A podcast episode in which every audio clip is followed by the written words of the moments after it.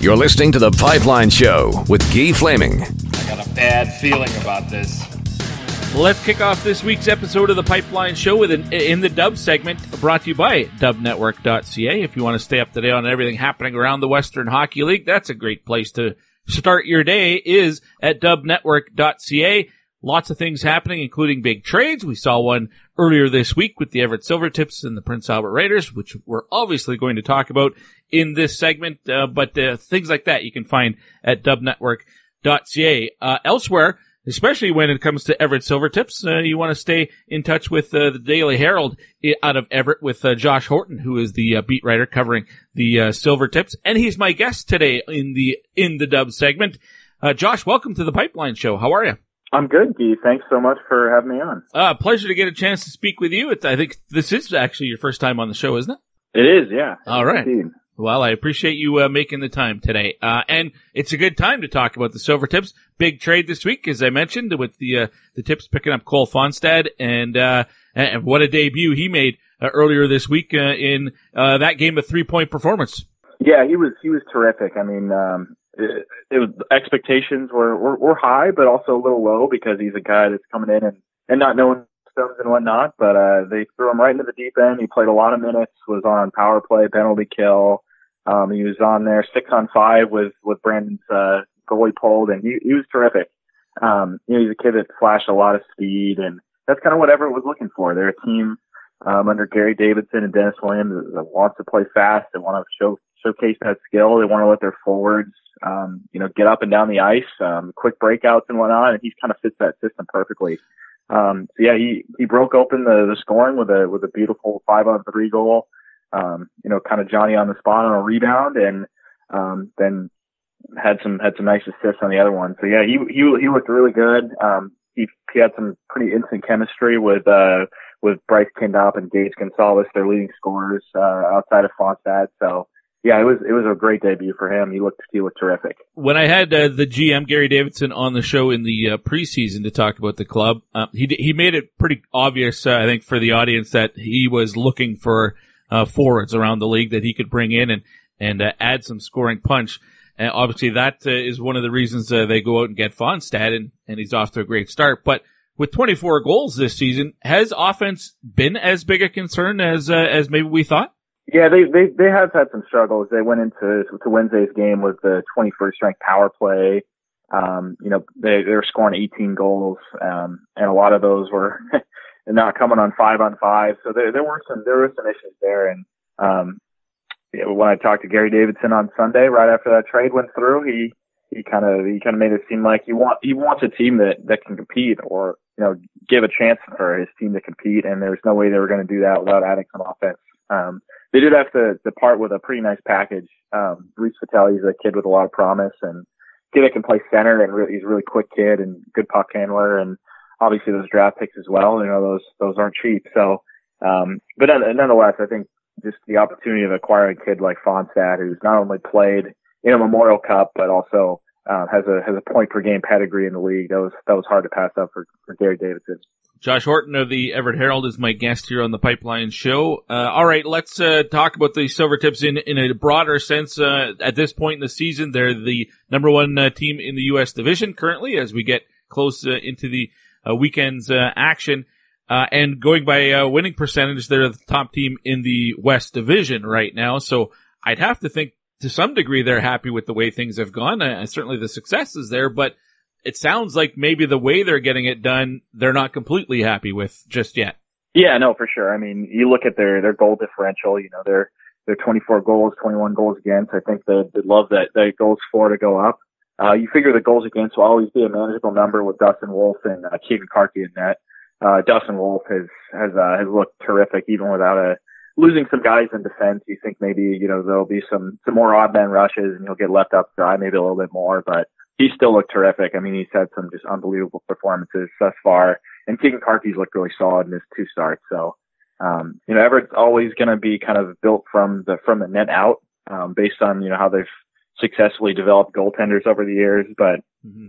they, they'd love, I think they'd love to, to score some, score some more goals. And, um, I think, I mean, they're, they're elated with how, how, how things are going thus far in the season.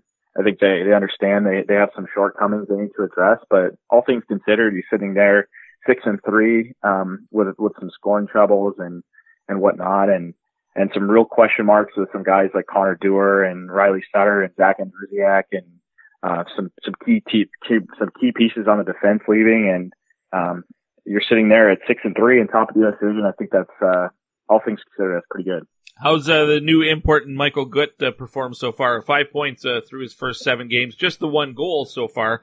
But uh, maybe you got to uh, be a bit more patient with uh, an import rookie. A little bit, yeah. Michael, Michael looked pretty good. Um, you know, he's a kid with with some size and some real vision. Um, he's a kid that's uh, slotted in and played some even some top top six center for them early on. He was paired up with with Bryce Kindopp for a lot of the year, and um, he he had a lot of success with him uh, yeah, he's looked he's looked really good. He, he, he's a kid with some promise for sure. Um, he's a kid that is playing power play for them already. Um, you know, they they they're they're very bullish on on Michael Gutt and and his ceiling and what he can become. I think uh, you know, kind of the best is is uh, is to come with with Michael Gutt. You mentioned Bryce Kindopp a couple of times, leading the team in scoring. He is the uh, highest uh, scoring returning player from last year's squad.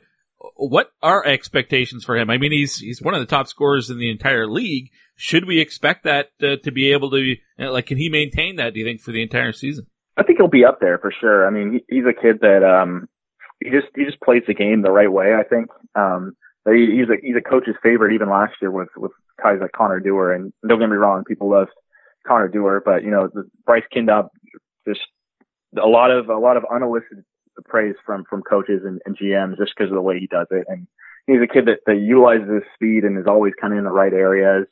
Um, and there's no coincidence he scores a lot of goals because he just seems like he's always, always in the right place, always doing the right thing. He just does all these little things that lead to winning plays. So, um, he's, he's the captain there for a reason. And, um, I, I, don't know if this, this, at this point production is, is sustainable, but I, I think he'll be a point per game player. And, um, you know, there's, there's no reason to think that he will, he can't lead the, the silver tips in scoring and be up there in the WHL. All right, let's branch out and uh, look at the rest of the division as we're speaking with Josh Horton from the Everett Herald, uh, or the Herald in Everett, uh, my guest here on the Pipeline Show. Standings in the division, uh, Everett on top, followed by Portland, Tri-City, Spokane, uh, and Seattle, but fairly close at the high end of that. I mean, Portland's just a point back, Tri-City's a point back of them, and Spokane right there as well. Only Seattle is kind of slugged, uh, sluggish at the start this season. Any surprises so far uh, for you uh, with the way teams have performed?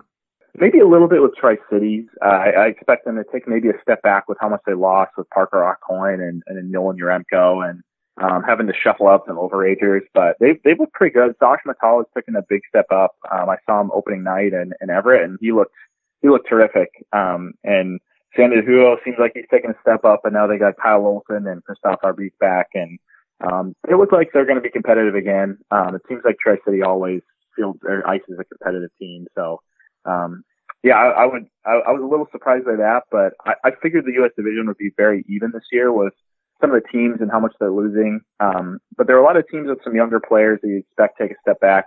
For example, Portland, um, they have a lot of a lot of young forwards that seem like they're they're ready for a step, taking a step up. I think Seth Jarvis, the kid that was on your show very recently, mm-hmm. um, Reese Newkirk, Jake Jake Gricius, um, the Hannah Cross Hanas, Clay Hanus, uh, Jaydon Dureau. Yeah, they they're, they're so so deep with young forwards, and if those kids take a step up, I think Portland um, could be a good team, but um, a, a little maybe a little surprising that it's clicked so early for them. I maybe expected to be a little a little late. But um, no, the U.S. division is wide open. I think that was the expectation going into the year, and it remains to be that way. I'll put on my uh, Captain Obvious hat and uh, and the return of Ty Smith to Spokane and how important that is for that team. And I know in the preseason, I think Spokane was probably the the uh, the top choice as uh, who's who's going to be the best team in the division, and a lot of it for for a lot of people it depended on whether Ty Smith eventually came back to the league or not. But to get him back at the very start of the season uh, is, uh, I think, obviously a, a, pretty big piece there for the Chiefs. No, no, without a doubt. And I, I still kind of consider Spokane the, the favorite in, in the league. And I, you figure it'd have to take a little bit for, for everything to, to, to sort itself out with how much they lost. I mean, Jake, or Jaret Anderson Dolan, I mean, that's a, that's a huge piece to lose from last year. And then guys like Luke Smith, Nolan, Nolan Reid, Riley Woods, Ethan McIndoe, you know, those are, those are guys that contribute to their depth. You know, what made Spokane so good last year is that they could roll four forward lines out and every one of them were competitive. So, you know, they're, they're going to have to fill out that depth somewhere probably, but they still got so much to work with. I mean, Adam Beckman is probably one of the, the quickest releases in the, in the league. Filip Kral is a really solid defenseman. Eli Zummack does a lot of great things. Uh, J- Jack Finley is, um, a huge 17 year old that has uh has got some real promise. Luke Toporowski is is a he's kind of like a wrestling heel with some skill, and uh and Noah King's a really nice shutdown defenseman that's paired really well with Ty Smith.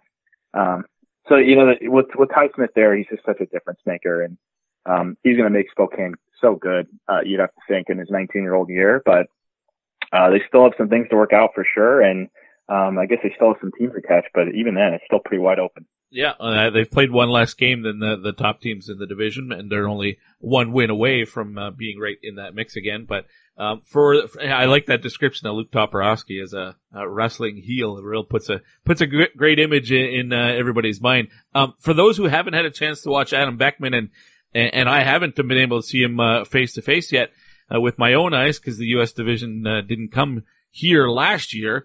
Uh, but they will uh, come this way this year, including the Everett Silvertips. And I don't know if you're making that trip or, or not, Josh. But uh, for those who haven't had a chance to watch Adam Beckman, maybe can you give a bit of a uh, a description of the way he plays?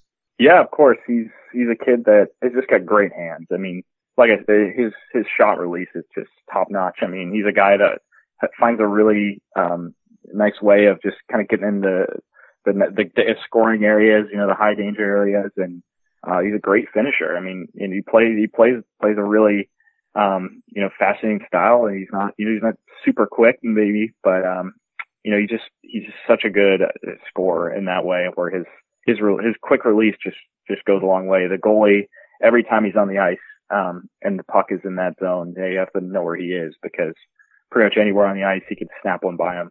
Now, the only team uh, we haven't chatted about out of the U.S. division so far, uh, Josh, is the uh, Seattle Thunderbirds. Uh, and obviously they haven't got off to the start that they would have uh, probably anticipated. And uh, I know going into the year it was considered to be somewhat of a rebuilding season. But that said, has this been a disappointing year thus far for Seattle? they are last place in the division as we speak.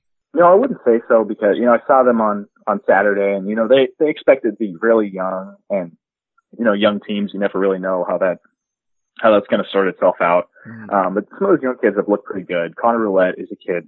He was a little, he was a little silent in, in his game in Everett, but I saw him plenty throughout the preseason tournament and he, he looks like a kid with some real promise. Uh, Kai, Kai Uchacz is a, is a nice, seems like a nice two-way center for them building, building off of, uh, Lucas Ciona is a really big forward that, uh, that seems to have a lot of promise in this league. Brendan Williamson, um, and then, you know, some of the drafted guys I have, like Henrik Rybinski, Roddy Ross is a kid I really love in net.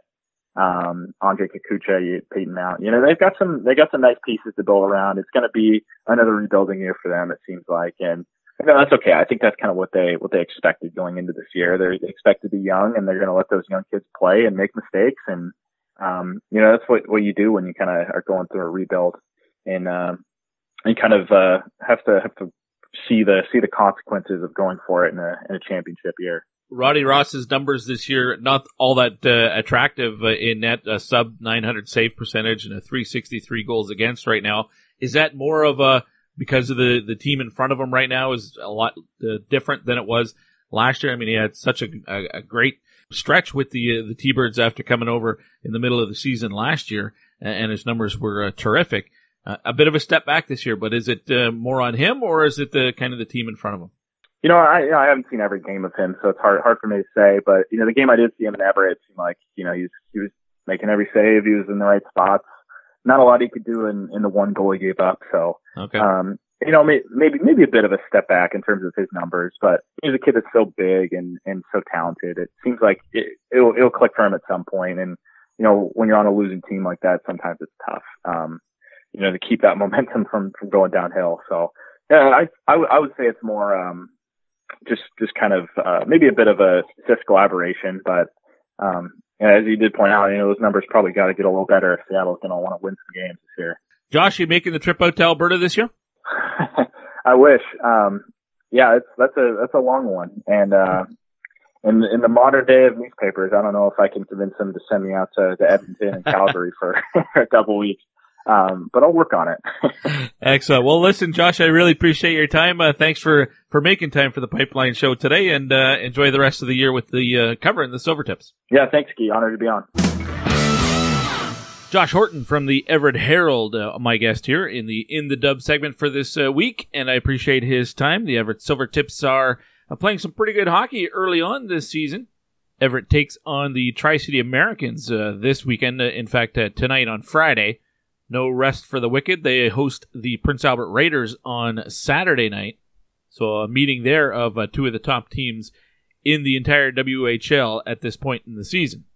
We'll go from the Western Hockey League in our In the Dub segment to our NCAA campus report. We're going to get a preview of the coming season from the perspective of the Big Ten Conference. Uh, seven teams make up the Big Ten, go figure.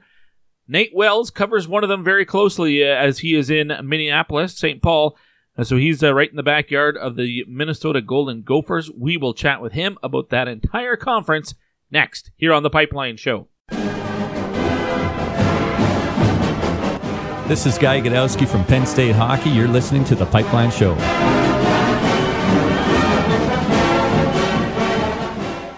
Passion, talent, development. NCAA hockey offers all that, and its players graduate at a 90% rate. NHLers Kyle Turris Backhand score! Wow, what a goal! and Duncan Keith and future NHLers Tyson Jost and Dante Fabbro all took the campus route. Whether you are a fan or a player, nothing compares to college hockey. Visit collegehockeyinc.com and follow at college hockey. Champions of the college hockey world!